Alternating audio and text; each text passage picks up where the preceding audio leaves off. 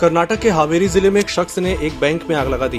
Bank ने उसका loan reject कर दिया था, जिसके बाद उसने ये कदम उठाया। आरोपी का नाम वसीम हज़रत शाह मुल्ला है और वह रतिहल्ली का रहने वाला है।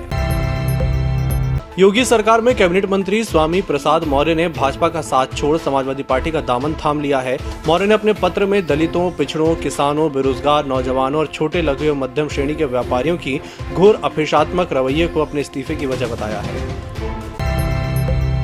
कर्नाटक के मंगलुरु शहर के बाहरी इलाके बैक कंपाड़ी में एक फ़िश प्रोसेसिंग प्लांट में केमिकल लीकेज हो गया। इसके बाद वहाँ पर काम कर रहे 20 कर्मचारियों को अस्पताल में भर्ती कराया गया है। घटना के वक्त प्लांट में 80 कर्मचारी मौजूद थे।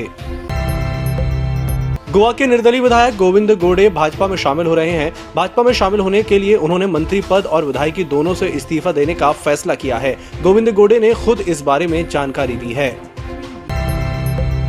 चीन की मोबाइल फ़ोन निर्माता कंपनी वीवो अब आईपीएल की टाइटल स्पॉन्सर नहीं रहेंगी। उसकी जगह टाटा ग्रुप को आईपीएल का नया टाइटल स्पॉन्सर बनाया गया है। अब आईपीएल का नाम टाटा आईपीएल होगा। पिछले साल चीन और भारत में तनाव के बीच वीवो से टाइटल राइट्स ट्रांसफ़र नहीं हो पाया था। बहुजन समाज पार्टी की मुखिया और उत्तर प्रदेश की पूर्व मुख्यमंत्री मायावती और पार्टी महासचिव सतीश चंद्र मिश्रा विधानसभा चुनाव नहीं लड़ेंगे। हालाँकि बसपा राज्य की सभी 403 सीटों पर चुनाव लड़ेगी। पार्टी ने किसी के साथ गठबंधन नहीं किया है। भारत ने आज पश्चिमी तट पर इंडियन नेवी के विध्वंसक आईएनएस विशाखापट्टनम से ब्रह्मोस सुपरसोनिक क्रूज मिसाइल का सफल परीक्षण किया है। समुद्र से समुद्र में मार करने वाली इस मिसाइल का मैक्सिमम रेंज तक टेस्ट किया गया। टेस्ट के दौरान इसने सफलता से अपने टारगेट को मार गिराया।